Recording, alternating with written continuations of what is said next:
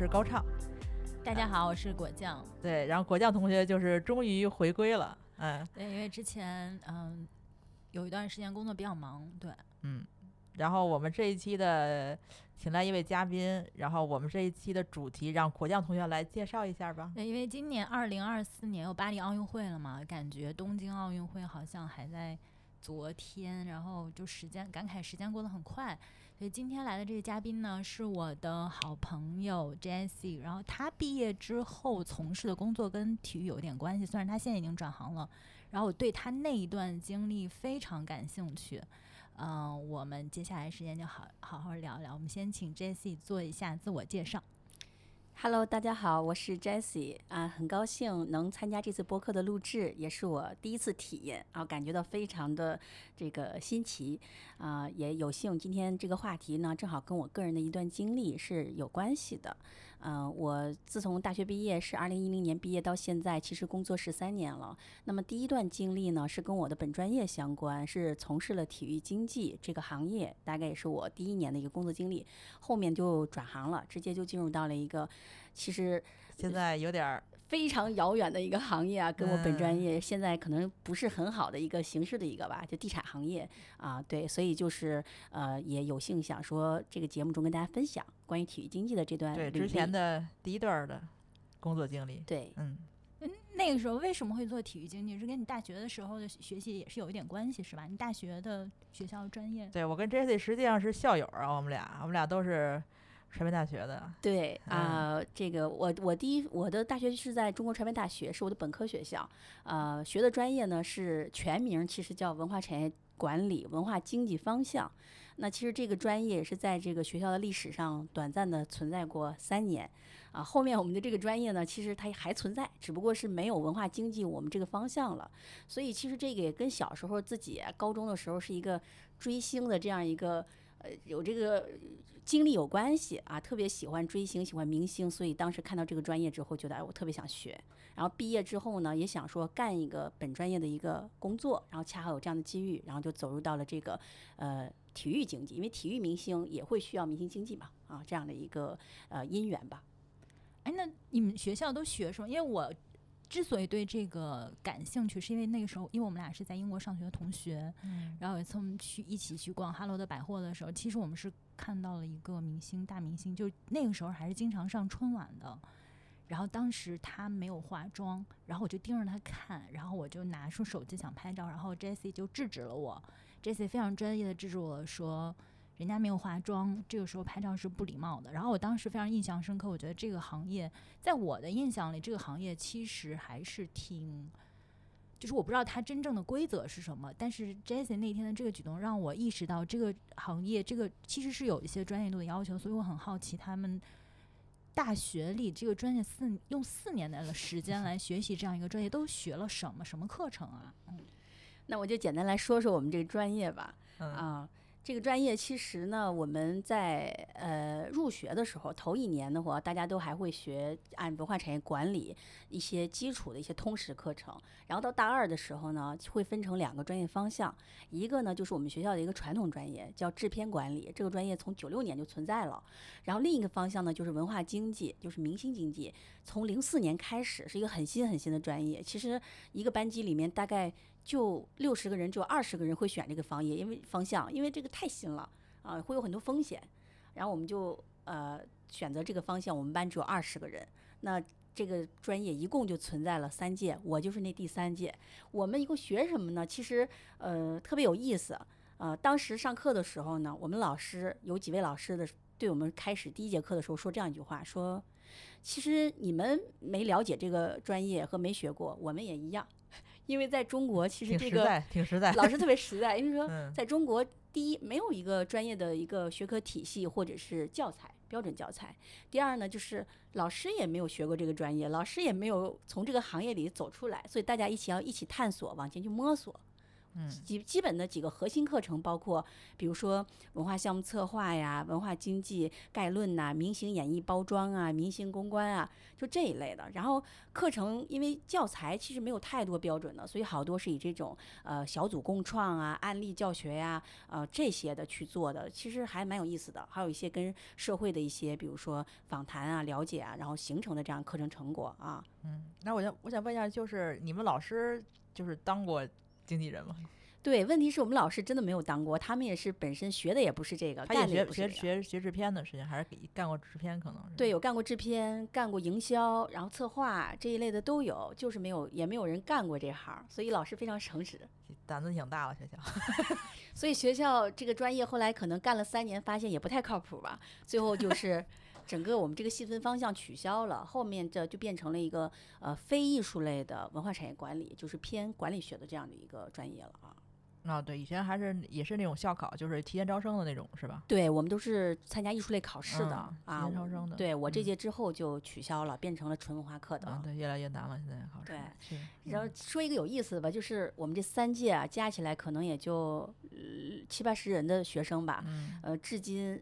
或者说，当时毕业以后到至今应该从事这个明星经济行业的，据我知道的，应该就一个人吧？谁的？谁现在还在这个行业谁的经纪人啊？呃，是一个红吗？呃，二线女明星吧。其实呃，上过浪姐，呃，是某个这个顶流呃男星的前女友。哦，那那猜不出来，猜不出来。所以其实我觉得就是那个明星经纪人这个东西，呃，你的职业其实跟你的明星是息息绑定的。那这个明星没有爆红或者成为一个这个大花什么之类的，可能这个经纪人他也就也没有说就职业生涯走到一个特别高的一个高点啊。对。我其实工作也接触过一些明星经纪人，整体来讲，我觉得还是参差不齐吧，质素。对，像我呃师姐呢，就是说从事明星经济的这个师姐呢，她当时说为什么选这个专业，她可是整个这个专业当年是全国第一个有这样专业的第一届。她说就是因为她特喜欢刘德华，上高中的时候疯狂迷恋，她的梦想就是要见到刘德华，然后怎么本人？对你你你师姐叫什么丽娟吗？难道？他后来见到了吗？肯定见到了，因为他在对啊，因为他一毕业就干这个行业，还是呃经常会见到明星的。他其实从大学期间就开始实习特别多，然后包括我们上大三下学期的时候，师姐也带我们去实习，然后也在经纪公司实习了一个半年啊。那个时候其实就已经毕业前就接触到了这个行业。所以你当时是有什么实习，就是去哪里实习过吗？对，就是我们师姐，就这位师姐，她因为入行比较早，然后他带我们实习的，也就他的公司。当时这个公司其实啊，不算是行业里的一个大公司和主流公司。它的存在主要是因为，嗯，那个时候其实行业内的几个主流的大的经纪公司，包括华谊呀、成天呀之类的，还是很实力很大的。但是明星在里面只有头部的一些，可能在公司给的资源会特别多。那还有一些明星也想公司给更多资源去宣传自己，他资源不均等怎么办？他其实额外自己会花钱去在外面找公司，给自己做更多的宣传和推广。所以这样，我们那个公司存在，其实就帮很多明星。其实它的主要全经纪约不在我们这儿，是帮他更多的一个私人的，哎，额外的宣传，然后包括包之类的。对我出门穿个什么衣服了，你帮我拍一下，这种 是这样的吗？对，或者是啊，有一些宣传。那个时候的平台还没有什么，呃，主要还是呃娱乐官网，比如说新浪、腾讯啊这些娱乐官网，然后以及博客，那时候不是微博啊。所以这些等等的一些媒体平台，他们也得需要出口，一个是投放量。还有一些内容的一些策划，这些，所以其实都需要。如果公司对他的投入力度不够，他可能自己得去在外面想办法。哎，我在想，十三年前如果已经有了这家公司，现在经过十三年，现在应该已经发展的很好了。我其实，在录咱节目之前，特意去百度搜索了一下，我就很好奇，我这个实习公司到底怎么样了？嗯嗯，确实几年前已经吊销了。哦对，因为行业我觉得就是大浪淘沙。你看，当年我上学的时候，就是非常头部的那些经纪公司，到今天也都迭代了。嗯啊，你像当时你看。华谊啊，成天啊，包括什么成成天十八之类的，到现在你看，就后来什么太阳川河呀之类的，已经比他们都会更，就是实力会更强了嘛。到现在可能前面的那些都已经慢慢的就没落了。经纪人、经呃明星也自己呀，越来越多成立自己的工作室。对，嗯。哎，我我在想，就是那像以前的这种经纪公司里面的经纪人都做什么？然后还有比如说现在很多明星他们有他们自己的工作室嘛，等于相当于老板就是明星就是老板，对吧？然后那等于他是不是也有一个，比如说可能经纪人或者助也有，就是他们那他们这个怎么个运作法呢？如果没有传统经纪人的话，呃。我说的不一定特别专业啊，因为毕嗯竟我后来也没有再从事这个行业这么这么多这么多年啊，嗯呃，也就以我个人的这个经历，包括后来的关了解到的去做一些分享吧。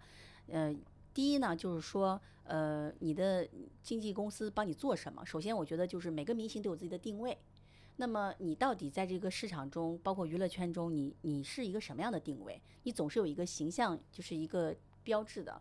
啊，我记得印象特别深，就是当年我的那个呃实习期间啊，主要负责管理的那个艺人，因为他其实也是一句一个体育圈儿的一个名人啊，他主要从事艺术体操的这个冠军。那当时的时候，我们公司其实就对他的定位也是大家头脑风暴啊，整体的定位，首先定位会对标，就是呃体坛林志玲，大概这样的一个哦，名字啊。那那结合这个一个定位，就以它为例吧，然后会去分解，你有很多标签，那这个标签要从哪些方面来支撑你的这个定位？那这个标签确定下来之后，沿着这个标签去怎么去传播、制定内容？那肯定你制定内容的呃传播的一个主题呀、包括选取的活动的类型啊、接的广告代言的一些品牌的一些特性啊，都要跟你这个标签去符合的。才能够叠加传递你这个形象，对吧？然后同时呢，你要再往后衍生，内容定了，那可能你投放的平台频次都是跟它是一个整体的。我觉得当时虽然是小公司啊，不是一个大公司，但是当时那个公司老板还是行业里资深出来的，他这一套理念，我觉得还是一个比较完整的，所以他有定位的这个前提啊，第二个才有方案。然后再有传播，然后每个大家分配是不一样的。那就是我们在传播的话也是，那有不同的媒体渠道嘛，专门有对接渠道的同事，他跟这些渠道关系很熟。那那些渠道也分一级、二级的宣传的那些，对吧？就是广告位也好，什么也好，包括你的曝光度。那再就是活动嘛，就是所谓的就是商业活动和代言，这个是主要的明星经济的一个重点的一个工作嘛。商业活动的话呢，其实还是，呃，根据你自身的一个形象和特点去接哪类的商业活动去考虑。那这块儿避免的可能就是说有一些，比如说呃影呃危机公关，万一出现一些不好的舆论的一些呃风险，对吧？第二个就是代言，代言的话呢，这块儿就是也是结合你自身的一个呃。作品和形象特点，去选一些合适你的一些品类和品牌啊，然后这块儿谈一些权益。那比如说合作，除了那个价格之外啊，商务条件之外，合作年限之外，还有一些，比如说你要配合到一些是呃电视广告啊、平面啊、活动啊等等等哪些的权益。所以其实我觉得，就是经纪人的话，有几个这几个方面重要工作吧。啊，再就是还有个大的一个点就是呃危机公关，就是你要在全过程中，我觉得还是带着这种风险性的一些考虑。啊，做很多事情的时候都要想到会不会引起一些呃不好的一些危机，然后这样的话呢，在舆论呢会产生一些一些风险啊。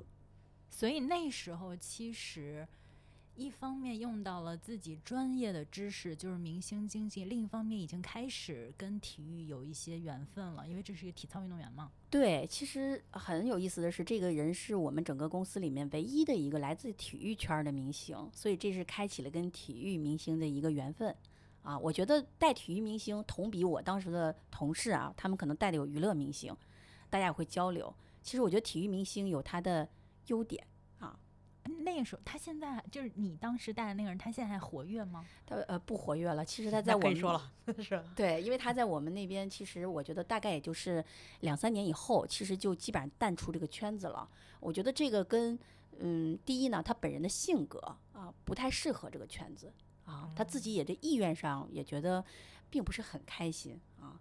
第二个呢，就是呃，我觉得这个是需要天赋的啊，就是说，尤其是在这个当明星这一块儿，或者尤其是体育转娱乐这块儿，不是每个人都适合的。除了当然外形条件很好，这是一个他的基础。除此之外，其实嗯，还是需要一些你有不管在演技啊、唱歌某某各方面的一些技能的。如果没有，你只靠说漂亮是很难走下去的，因为都是需要作品嘛。啊，所以我觉得这个可能他也觉得自己不太擅长，然后慢慢的或那第三点呢，我觉得就是说情商和这个社交嗯，他的性格其实还是比较内向、内敛的、安静的一个人，所以我觉得不一定适合他去混那个圈子啊。所以我觉得他最后还是选择去一个这个顶级我们的高校啊去当老师了。那很好啊，同时可能对还有自己的这个爱好，那个高校也是很牛啊，是咱们国家前两位的学校啊，前二是吧？前二啊，前三有十所。在这个圈子里，我觉得你要这个进演艺圈，其实长得好看这是一个很基础的条件，大家都长得很靠很好看，所以我觉得可能有些突出的技能，然后像他这样很清楚的对自己有认知，然后能做出这样的选择，我觉得其实也是一个很珍贵的东西，这很珍贵的品质，他能走出这样一步。对，我觉得第一个呢，就是他可能也经历过中间，就是说啊，有一些可能想象说要进娱乐圈大发展一番啊，但是我觉得最终他还是很清晰的能认知和判断自己擅长什么，不擅长什么，呃，但是有很多就是后来不是也做过体育经济的这个工作嘛，就是发现呃，能够清晰的认知自己和定位自己是一个很重要的一方面的一个因素和能力，因为有些人并不一定很清晰的。就是能够看清楚，是因为很快如果红了，是容易受到外界的干扰了。嗯，所以说你觉得如果从一个体育明星转到这种像你们能包装出，其实还是偏娱乐的这方面呢？他需要有一个什么样的个性？因为讲实话，我不觉得现在大部分体育明星都性格看起来哈不是都很外向。对，我觉得体育明星转成娱乐明星，你看现在成功的案例子非常少。你说让我一下想起来，我觉得。没有太成功的也，啊，我觉得第一个的就是说，呃，还是说刚才除了那个长相以外，你的一个总是在你娱乐圈某些方面的专业技能，刚才我说你要具备，你比如说你天生就有天赋唱歌，或者是演戏，或者是什么。演戏看似简单，但我觉得想演好，这个不是每个人都真的就可以演，只是漂亮就可以演好的。这第一点还是有专业技能。第二个呢，就是说性格上，其实多数的运动员，因为他们的那个能从事体育这个行业，还是比较吃苦耐劳，然后安静内敛收心的，所以他从小是这种环境中长大呢。嗯，你说让他会特别的像娱乐圈那种，是大家可以。浮夸啊，或者是社交，或者浮夸，或者很大胆去干很多事情那种的，我觉得可能他们不是那么擅长啊。对我，因为我想象不出来哪个演哪个运动员能演戏，我都想象不出来。因为以前也不像现在这么多综艺节目，我觉得他们现在这些体育的还可以参加综艺节目啊。现在以前没有那么多综艺节目，你看再再再不行，带着孩子 参加一个也可以，是吧？现在。现在是 OK 的，你要放以前，我就想着不出来能怎么。我觉得那个范志毅应该可以，最近在《繁华》里。啊啊，对对对对，我那看着挺看着起来挺艺人的。其实你看这些成功的体育明星去参加娱乐圈的节目、综艺也好，走红毯也好，他其实多少还是跟他体育给他带来的声名有关系。其实你看谷爱凌，她现在她还是因为她是一个顶级的运动员，她才有这些机会。对。所以其实后来在体育公司里面，我记得我们老板说过一句话，还是我觉得蛮认可的，就是作为一个体育明星，是跟娱正常的娱乐明星是最本质的区别，就是你的体育成绩和体育成就。如果嗯不建立在你有一定的体育成绩和成就的上，你空谈明星那是不存在的。对于体育明星，所以一定是你首先，比如说你已经在你的领域和专业这个运动项目里。你是奥运冠军，你是全世界，比如说已经很厉害、很独一无二的这个成就，才会在后面可能说你是这个明星。但是有很多明星可能哎红了一下以后，成绩特别好，然后又开始就是更多的是把精力放在了去做一些自己的一些这个呃娱乐的一些娱乐圈的事儿啊等等，他渐渐成绩就受影响，就下来了。但一旦他成绩下来了以后，你会发现其实这个。不是他想象的那样，就靠娱乐这一碗饭就能一下自己持续红。他还要依托于他的成绩，是他最根本。嗯，除非哎，我想到一个人，小陶红，他以前好像是花样游泳队的。但是他，因为他很小就被姜文给挖给挖出来了。他最开始就不是因为花样游泳红的。哦，对。他最开始就是因为演演演戏红的。因为当时选他，就是说姜文不是说就要到那个运动运动员里面挑嘛，就觉得这些运动员都比较能吃苦，就性格比较好。然后小桃红长得就漂亮，长得应该说比较特点吧。然后把她挖，她当时红是因为演戏，不是因为她的成绩。哦，有道理。嗯。然后时间线就拉到了 Jessie 大学毕业，然后给我们讲到你的第一份工作，我特别感兴趣那份工作。对，有什么感呃特别值得分享的经历？啊，第一份工作呢，其实特别有缘分的是，也当时呢刚一毕业从英国回来，说去找一个什么样的工作，还是想找跟我本专业学习相关的啊？觉得既然学这个专业了，还是应该干，尝试干一下。然后呢，自己先从自己的学校网站上去看，有很多招聘信息。因为传媒大学其实还是这方面校友资源，包括这个呃跟社会这些行业的资源基础还是蛮多的。然后正好在学校的官网上看到有这样的招聘信息啊，有机会哎，发现是一个体育经纪公司，而且其实依托它的背景也是这个整个就是国家。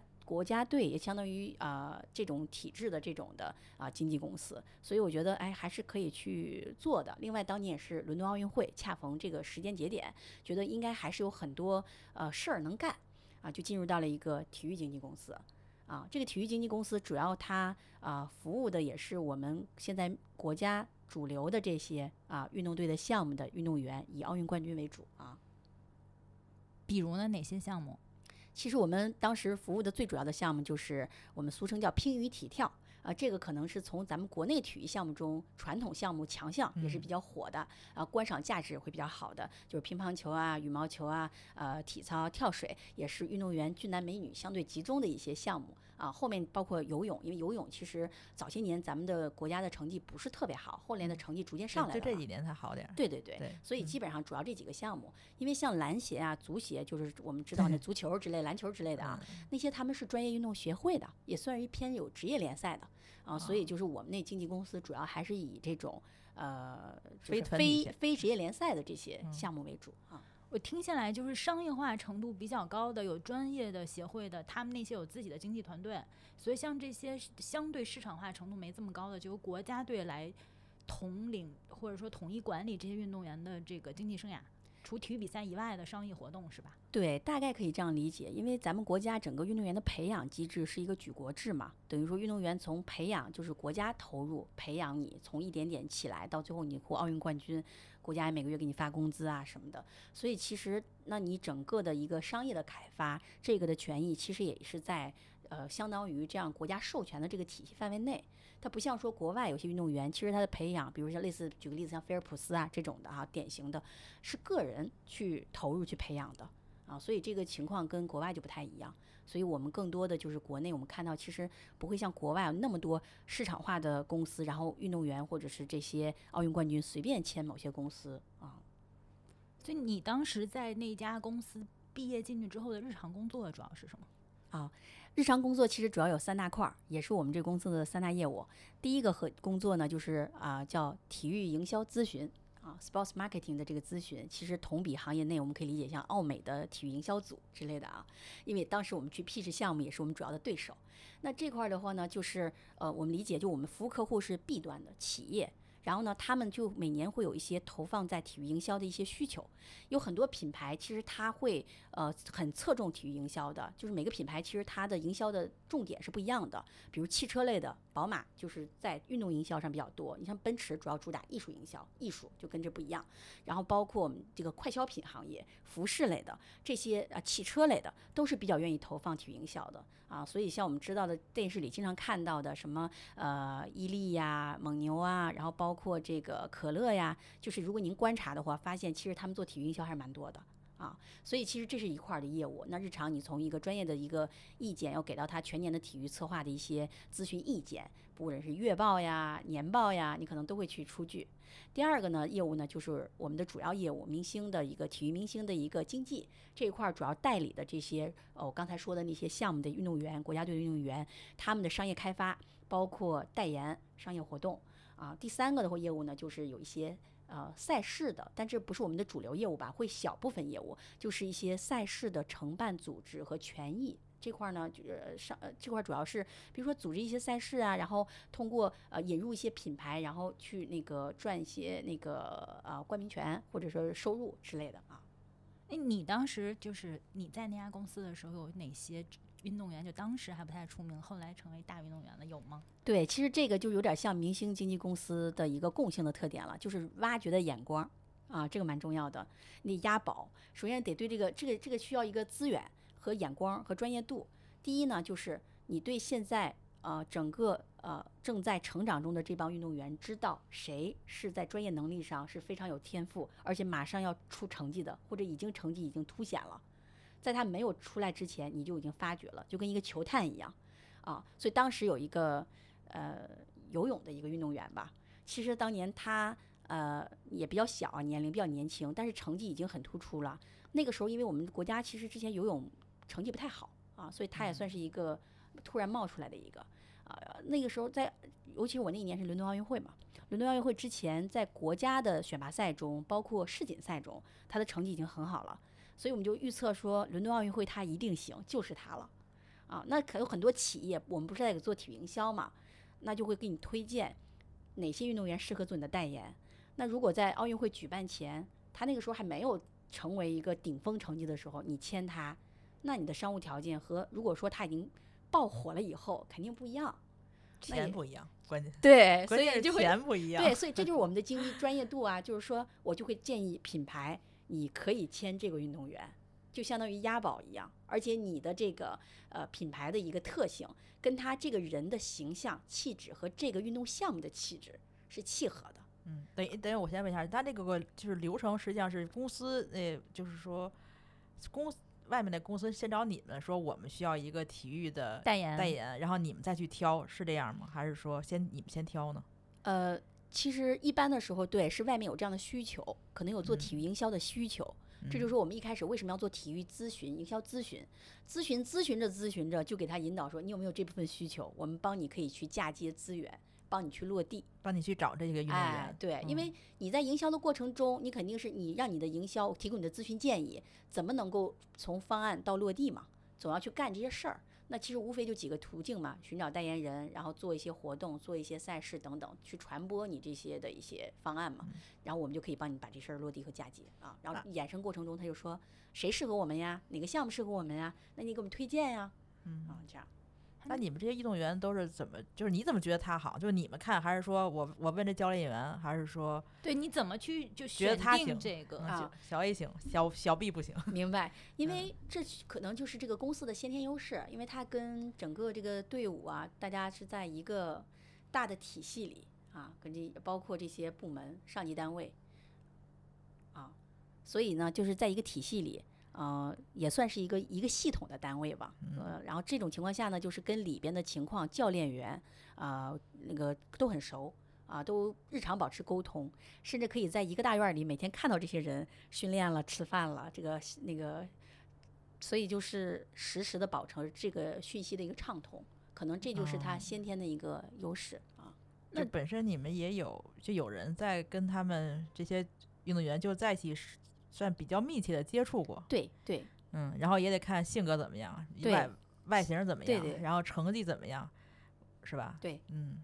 那除了这些呢？因为你想，如果一个运动员他的个人生活的风格，然后就是我想知道，除了成绩，哪些你们还看重？万一会不会以后有一些公关危机啊？或因为我知道体育运动员他的生活跟我们就是其他人生活不太一样，嗯。其实主要还是看第一个呢，就是运动项目，有的项目其实很小众，很难商业化的；有的项目就比较大众，包括刚才说观赏性强的，所以就更容易去做商业开发。那举重就不行是吧？对，就是对。你看为什么大家都愿意看体操，愿意看跳水，这都属于观赏性强的啊。是就是甚至呢，然后这是第一点。第二点呢，就是说呃，运动员个人成绩这是第一位的啊，成绩一定是说冠军级别的。第二点呢，就是个人的层面呢，就是确实外形条件。第三个呢，就这个人再看一下他的性格，比如说相对于开朗的，这个好交流的，就是外放的，肯定这种是更适合去做这样的嘛。那你你比方说啊，现在你们有有品牌来了，然后你们也推荐这个运动员了，那他就必须去接，还是说运动员有自我的意愿，我不想接？然后他接了之后，这钱怎拿多少分？这我特别感兴趣哈。他个人这个意愿，我觉得。我据我了解，反正啊，那情况应该，呃，不是说像娱乐明星可以自主决定性那么强，还是我刚才回到话题的一开始说的那个原因，还是因为受制于他是国家培养的，所以更多的就是说，呃，能决策这件事情是否接，包括后面的分成，它是有很多方去决定的，包括你所在的这个。国家的总局的运动队、运动中心，你的教练员，然后以及当年你从地方选拔上来的你所属的地方运动队，以及你自己，以及经纪公司，这么多维度去做分成，嗯那他自己决定的应该就很少。就有限。那当然，除非你嗯是大牌，比如说你已经成为了非常大牌，那可能就不一样了啊。嗯。那给我们讲讲有没有一些，就你日常工作里除了正常工作要做的事情，有没有一些就是跟运动员很密切接触的啊？会会，你像明星经纪人，有一些就要是明星的私人生活助理嘛，你们会需要去做这种事情吗？呃，因为我们不是某一个人的就那种纯的经纪公司嘛，所以其实就是呃，就不会说像那个明星经纪人就捆绑成那么紧密嘛，那么严重。但是也存在，就刚才说像有点偏助理性质的工作，占住你很大一部分。我举个例子，比如说我第一次出差啊，也是我人生第一次职场出差 啊，那个时候我刚去公司也就不到两个月吧，然后公司给我派了个任务，让我一个人负责带某个这个体操的男奥运冠军，是多项奥运冠哎，军。那个时候已经是冠军了是吗？已经是了，多项奥运现在还？活跃吗？呃，肯定早退役了好多年，但是带孩子上过亲子类的节目啊啊啊 继续说，啊！好，我想想，你先说，你先说，我对，应该是个人全能和某单项的冠军啊。体操呗。对对，还是行业里很有名的。对哦哦，那该大概 OK，对，有点印象了。对，然后当年呢，那个让我跟他出差，那整个的过程其实干的事情就包括第一个，他所有的行程，包括车、飞机、吃住、活动现场的那个流程、提问，所有的大事小情，你全部都要管。所以我就属于早起，我觉得印象特别深。我先起得特别早，我先联系司机师傅 G L 八到他家门口去接他，在楼下等他。我也知道要去他家小区嘛，等他下来之后，在车上的路上就已经早餐得准备好了。然后呢，我们就去奔机场。到了机场呢，我得办个 check in，帮他办手续。到了机，然后落地呢，肯定提前呢就已经把当地的那个城市，我们那次出差应该去西安嘛，已经把车什么呃下一个地点住宿全部都安排好，就是不能让他等啊。然后车立马接到之后呢，我们上车就去那个呃酒店，到酒店办入住，那还得想安排他吃什么，还得问他吃的喜好什么的啊、这些的。然后包括呃晚上再跟他对明天活动的环节，然后以及现场提问的问题，然后并且提示他应该从哪几个方向去答。啊，因为我们那活动是我们接的品牌宣传呀，那你肯定要跟这个品牌相关的，啊你要传递人家品牌的某些的一些理念和一些呃这次活动宣传的点嘛，所以要跟他对这些流程等等。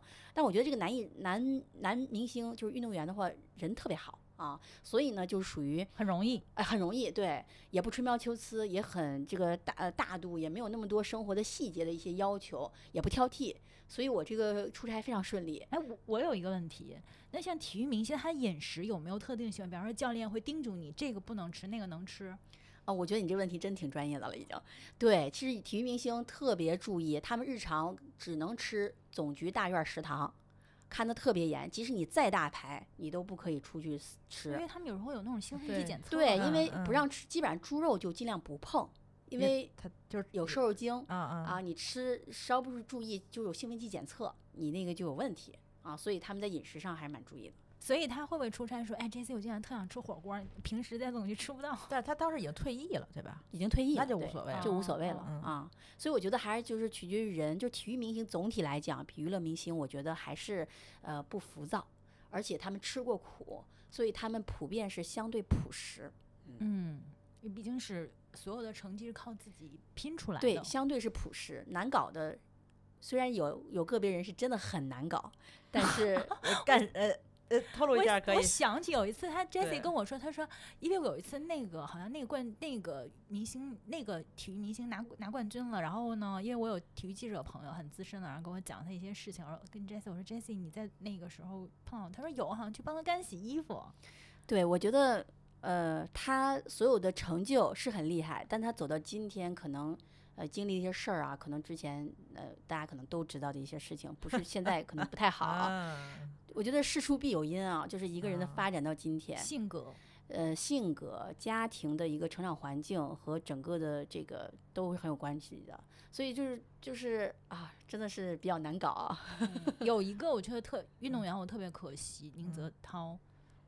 我现在都很关注他，有时候在小红书上也放到他，我觉得很可惜一个运动员。但是我觉得可能各种各种原因吧。对，然后我们说回你对，刚刚说难搞的这个，可能给大家小八卦分享一下啊。对，不要说是谁也可以，跟我们说怎么样？这 就是当时说呃奥伦敦奥运会冠军前押宝的这个体育奥运冠军。大家现在都开始搜。呃 啊，对，说吧说吧，对，没事儿。呃，其实他当时还没有红的时候呢，呃，他的父母呢。因为父母都是已经这个行业出身的，也是体育出身的啊，嗯，其实就已经比较呃骄傲了，就觉得我的孩子一定会出来的。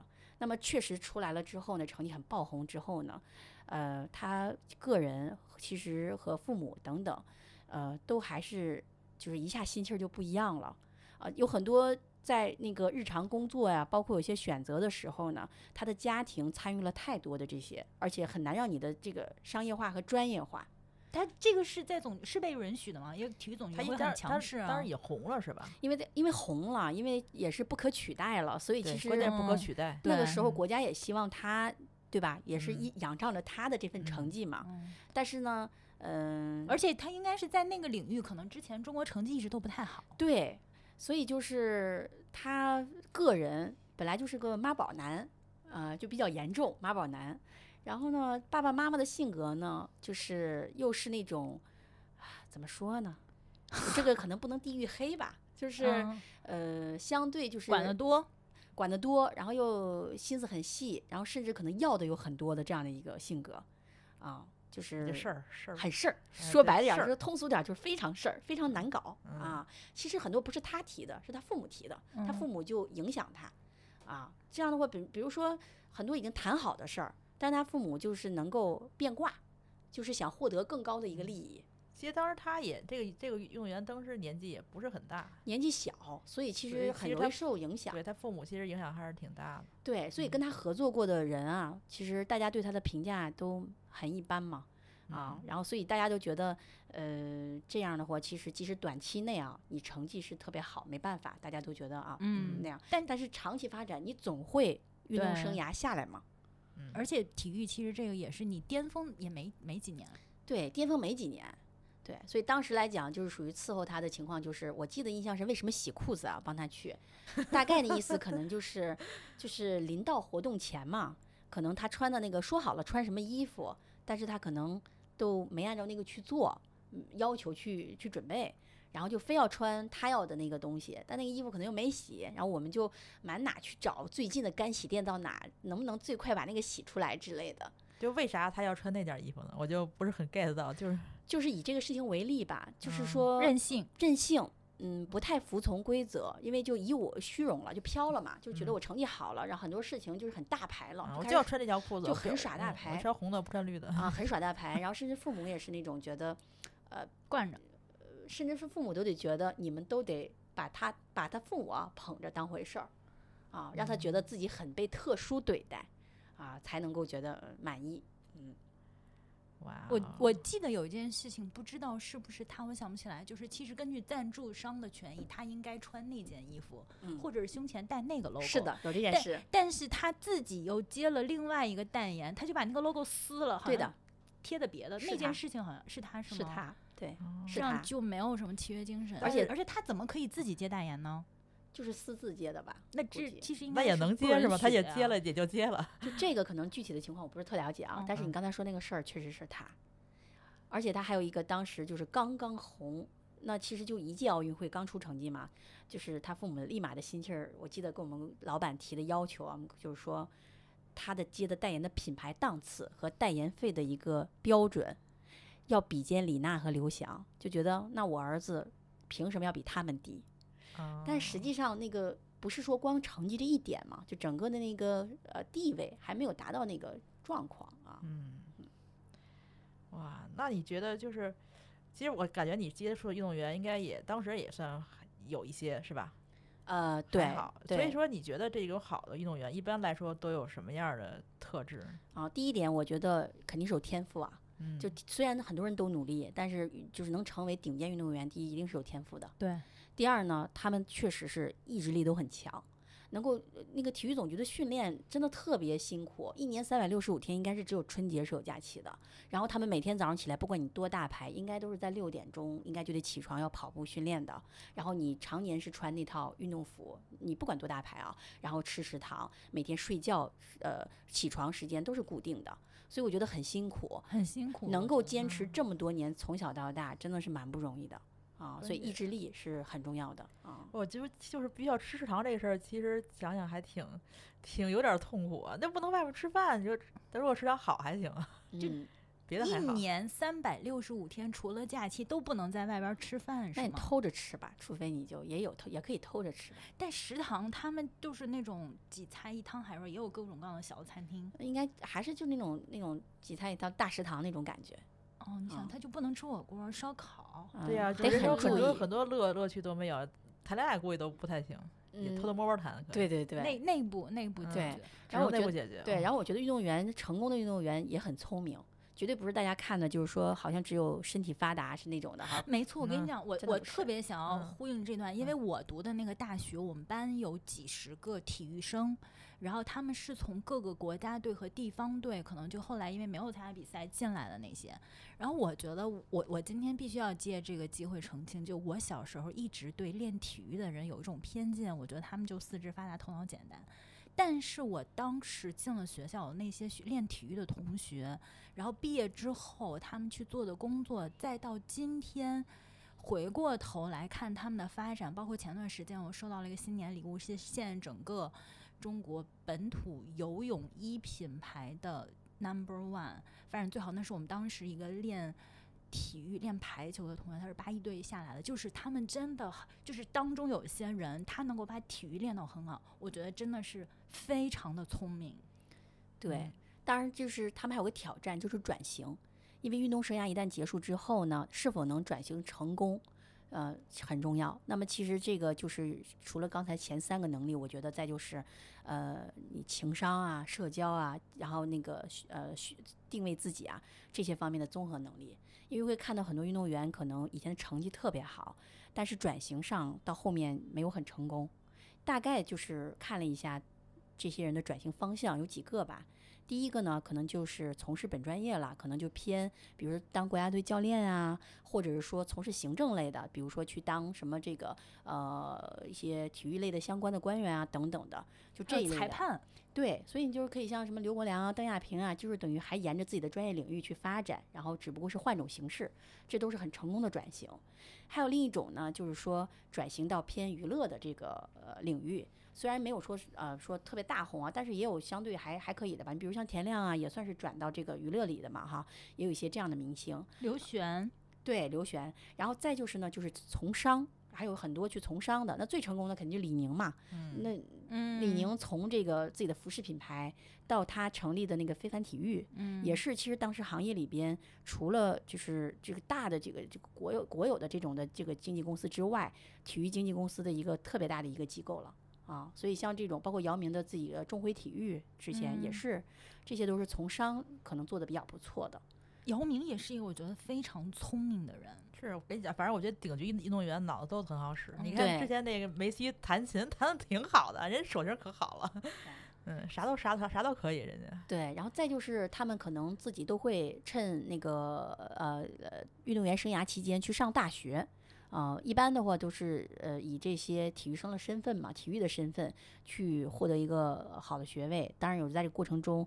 也是把自己的整个做了一个提升嘛，不管去读北大呀、清华呀，还是人大之类的，就是有很多学历也还是蛮不错的啊。作为一个过渡的转型过渡啊，嗯，真的。然后昨天还听了，就是我有一个软件，冥想软件叫 Calm，然后中间有一段儿，他就讲那个运动的那个冥想，就是那个，因为我从来不看篮球啊，就那那个 NBA 的明星叫什么 LeBron James，嗯，就是他做的，他做了两套关于运动之前的。冥想，但是每次我听他说一会儿我就睡着了，因为他这种黑大哥的声音特低沉，你知道吧？一会儿就特别催眠，我就睡着了。但是他都是讲，就是他运动之前会怎么想这个事儿。说当时不是说要跟人竞争，就是说第一你团队精神很重要，而且真的到最关键那会儿不是要跟人竞争，是你自己要知道你要达到那个最高点。才行。就那时候要无，就是无他，没有其他人了。那时候已经。哎，好像 NBA 很多运动员上场前都冥想。对对对，然后你不就看那我别人我不知道，就看他拍他，就黑大黑大哥那儿，突然之间闭着眼睛，然后就开始 你你真的开始在那干啥？对，我觉得其实其实因为我跟我跟我们俩都有冥想的习惯，我觉得可以改天再录一期，就是说其实冥想。因为它是修改你大脑的算法，它改变大脑的算法，对。然后我觉得我自己平时的觉得还是挺受益匪浅的，嗯，对。然后真的，我听完之后，我觉得这个人，因为我有有东西的脑子里。对，而且他出身也是很，就是很很特别黑人典典型那种黑人出身，家庭也不好，妈妈很很年轻就生了他，然后就一直颠沛流流离的。但现在混成这样，然后还讲这个特别的有。对，我当时果然是顶级运动员，啥都行，人干啥都成。然后之前，对，之前就说他不是被收养过吗？收养过那应该是一个教练吧？说说从来没见过这么聪明的孩子，就规规则什么一次就听听明白了。哎，那你给我们讲讲你们工作，你工作当中在做体育经济工作那那段时间里最值得分享几件事情，就是你现在想起来都觉得这件事情很有意思，或者很想要跟大家分享的。嗯，那我说一个，可能不一定是多有意思。嗯嗯，这个不叫有意思吧？就可能不是一个不太好的经历，可以吗？可当然可以。就我们不要听好经历，我们就要听不好的。对，就是这个可能也不是因为行业的原因，可能也是职场遇到的一些不太顺啊。当时也是说为什么后来就不做这个行业的原因。嗯，当时呢，其实呃，我们呢就是说刚才说了，类似像经纪人这种角色啊，其实有点有一半有一部分也是有点偏助理的那种工作的感觉。那这个过程中，如你就会觉得是否被尊重到，还是很在意的，因为你就觉得有的时候伺候人嘛，你从内心上来讲还是觉得不太舒服的。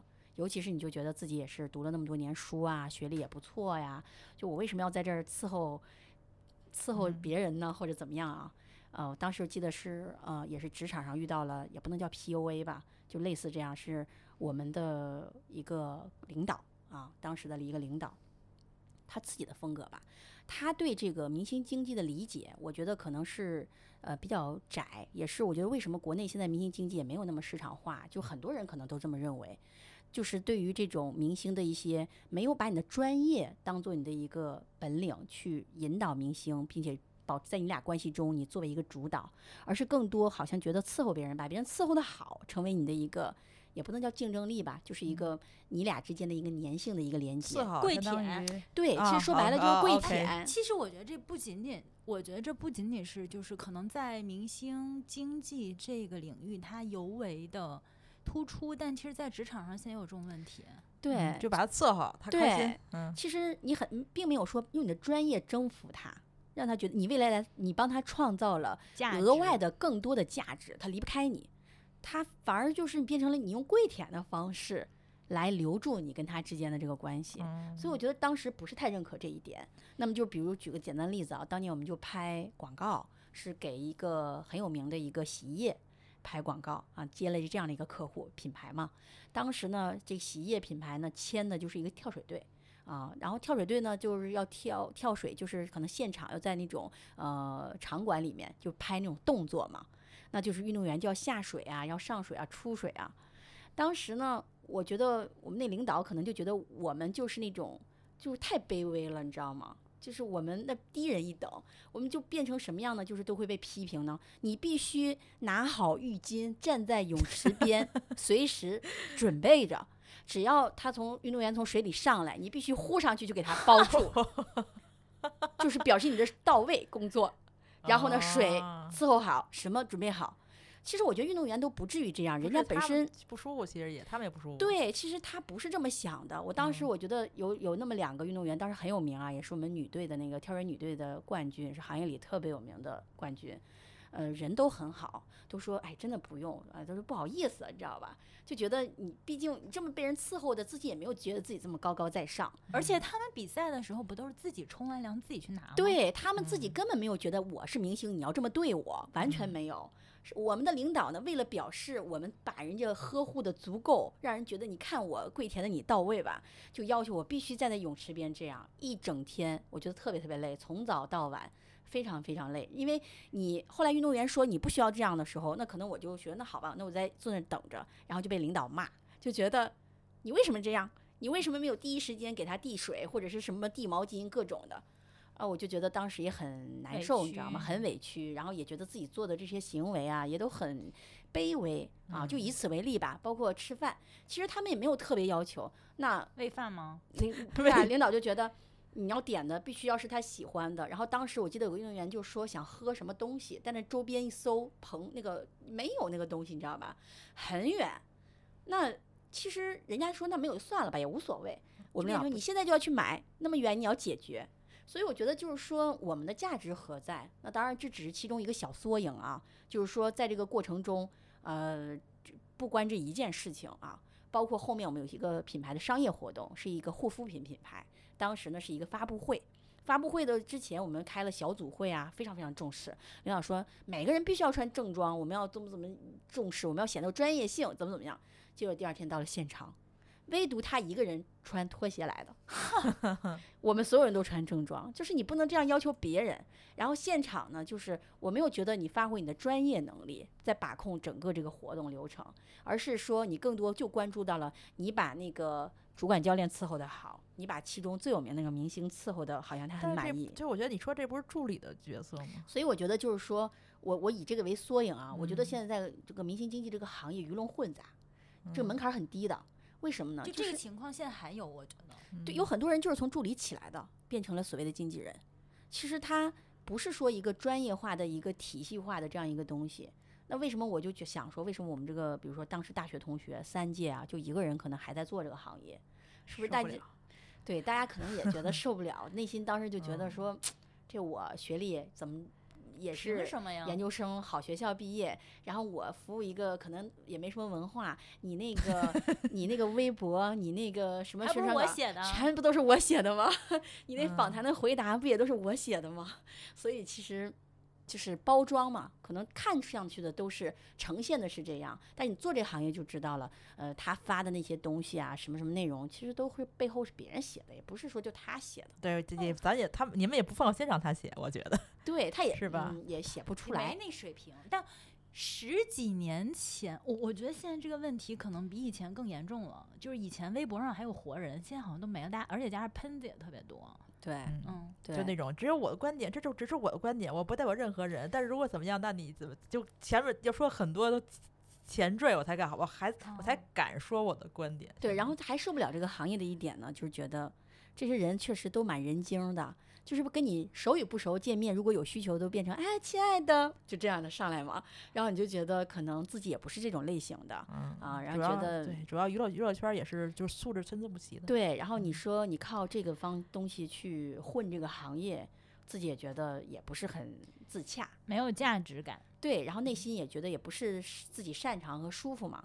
啊，另外就觉得这个行业，当时也觉得体育这个行业吧，有体育经济在国内太不成熟了。而且看不到未来，说呃几年能发展成什么样？呃，当时虽然说老说是朝阳行业，但是即使到今天回过头来看，也没发展起来。所以我觉得当时就觉得从行业前景，再到说这个职业的体验，第一段体验，感觉自己太卑微，又遇到这个职场有点 PUA 的感觉，然后就说真的彻底不想做这个行业 啊。我我其实我其实因为我还有另外一个朋友在约他录播课嘛，他是体育圈的人，然后他参加了零八年奥运会，然后呃伦敦奥运会，然后包括这次冬奥会，他是工作组的。然后那天我们俩聊起来，他说，其实中国体育圈最缺乏两种人，第一种人就是说他真正懂得市场化运作，第二就实干家。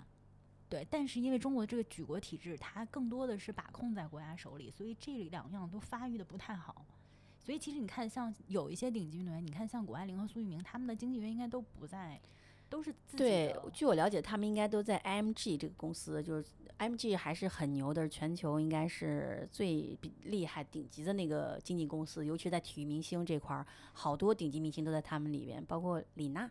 对吧？他也一直经纪约是在 IMG，也不是在国内的经纪公司手里。谷爱凌、什么苏翊鸣等等的，都是这一类的。你你看苏翊鸣，其实他成绩那么好，他其实现在没有太多被过度的曝光。他我听说他的经纪公司很保护他，就是他在接这些商业广告的时候，有一些商业机会的时候，他的经纪公司会非常小心，因为对这种顶级运动员来讲，他成绩永远是第一位的。如果因为这些事情影响到他的训练，甚至影响到他整个人的心态，体育公司、经纪公司就会非常的小心。他年纪还很小嘛，对对对。他现在是在清华上学是吗？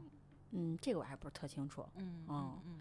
所以运动员的话，其实这个刚才就说嘛，很容易就是一夜爆红之间，容易被外界影响。他们其实比较单纯，因为过去他们的那个训练环境都很单纯。也单纯嘛。对，一下红了以后，来自于各方面的这个这个捧啊，包括这个等等啊，包括财富上也会有暴涨嘛。所以他们就很容易就也容易迷失嘛。就这个还蛮重要的啊，因为就是说个小小八卦啊，但是不知道这个能不能播啊。可以播，肯定播，可以播，把名儿去掉就可以。就是把名儿。如果说 好车在哪里，可以看看这个总局大院停车场。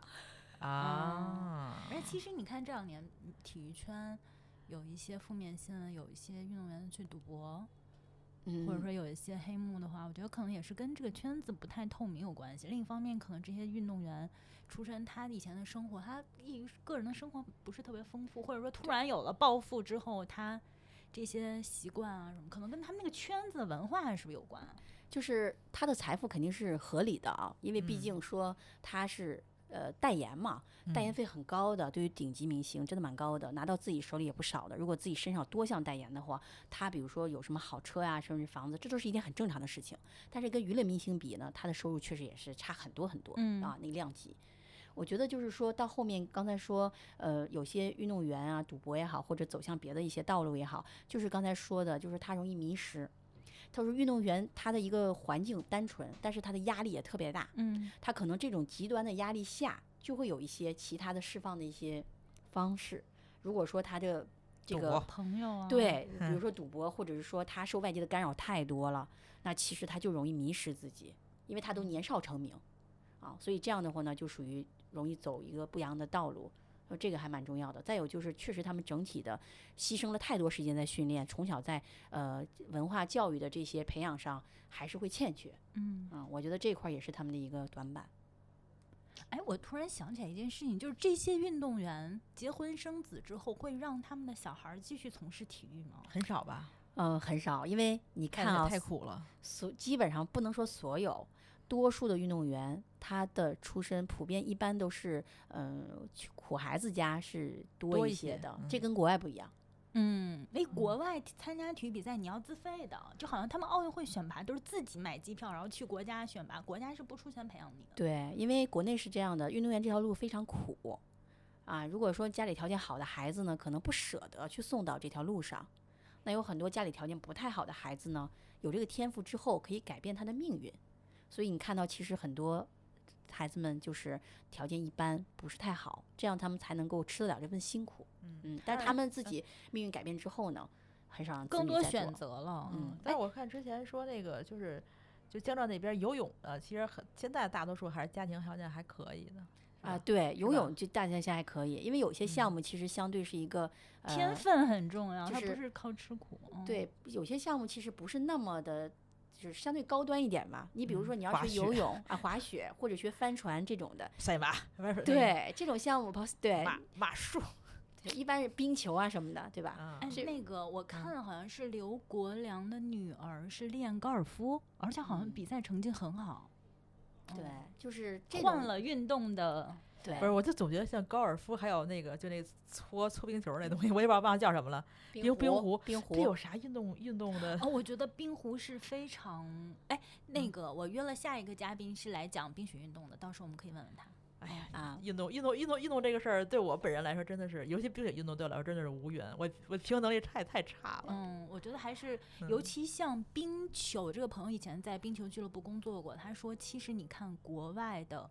就冰球这个运动，可能连中产家庭去负担都很吃力。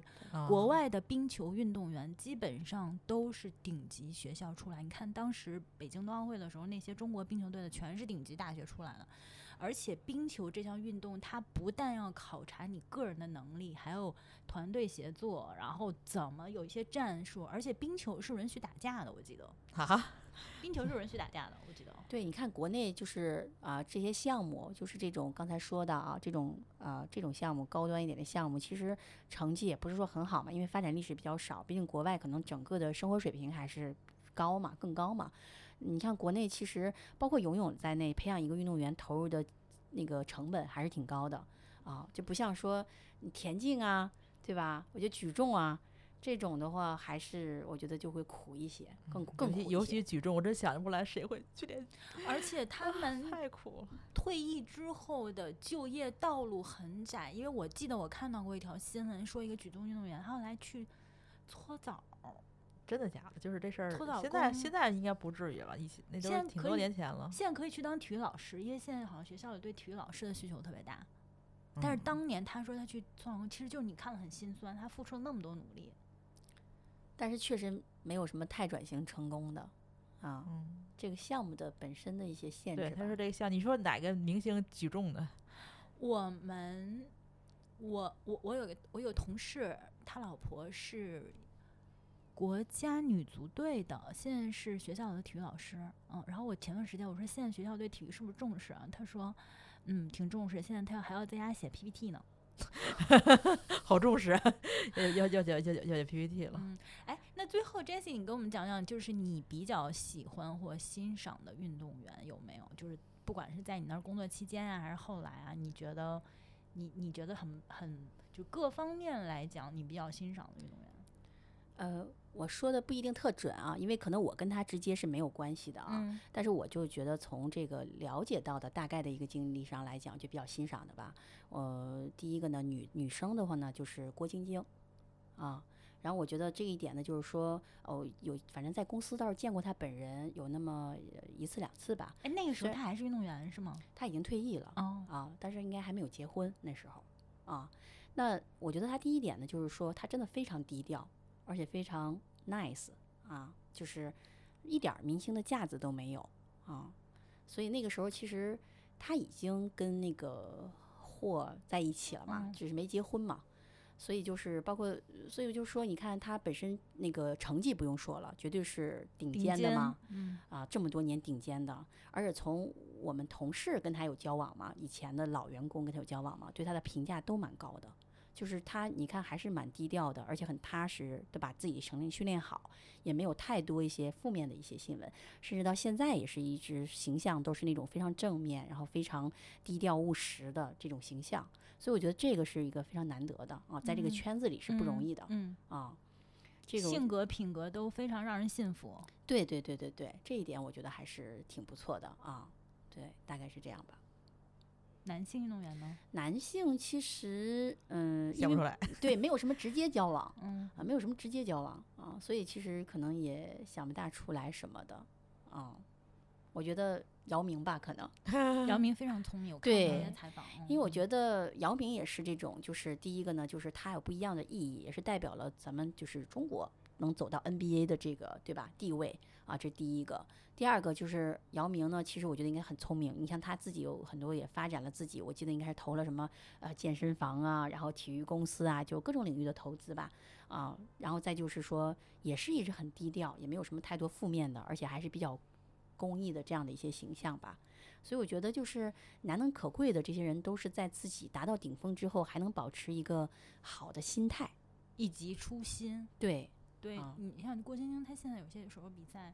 出来担任裁判啊，还让姚明对这项运动的发展，我觉得就是因为你曾经是从事这个运动，所以你比其他人更懂得它的好和需要改进的地方，然后你还愿意投身这项事业来推动它。尤其像在中国现在整个体育成绩其实不是特别理想。其实你看很多前段时间我去看了花样滑冰的这个世锦赛，你会发现到。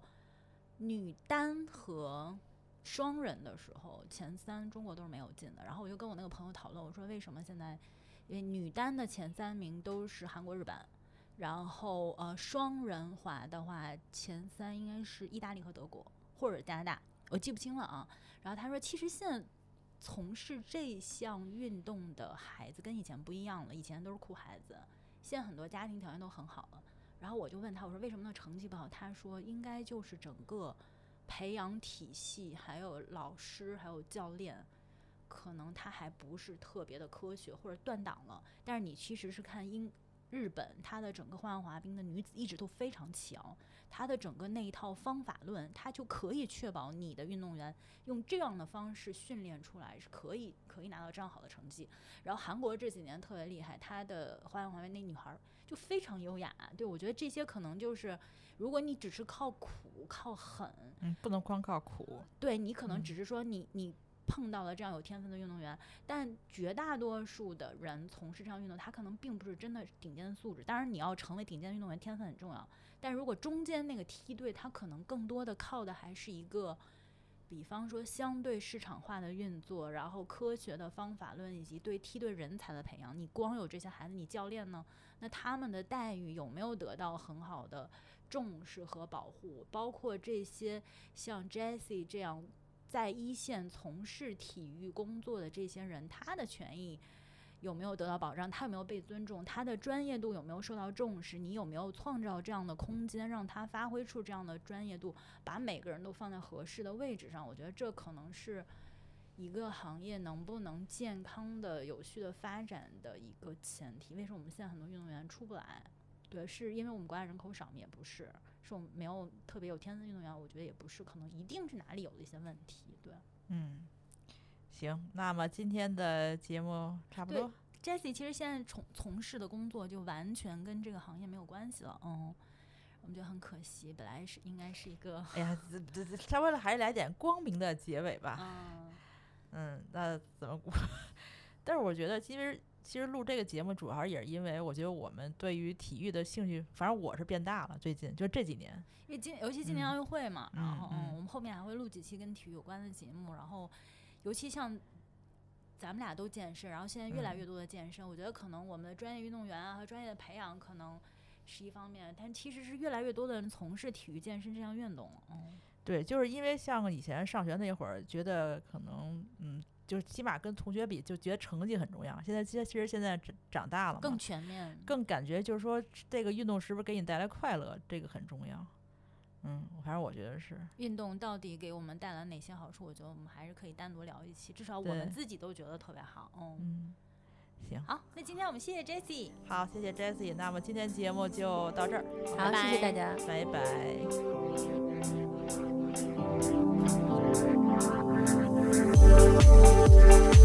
you.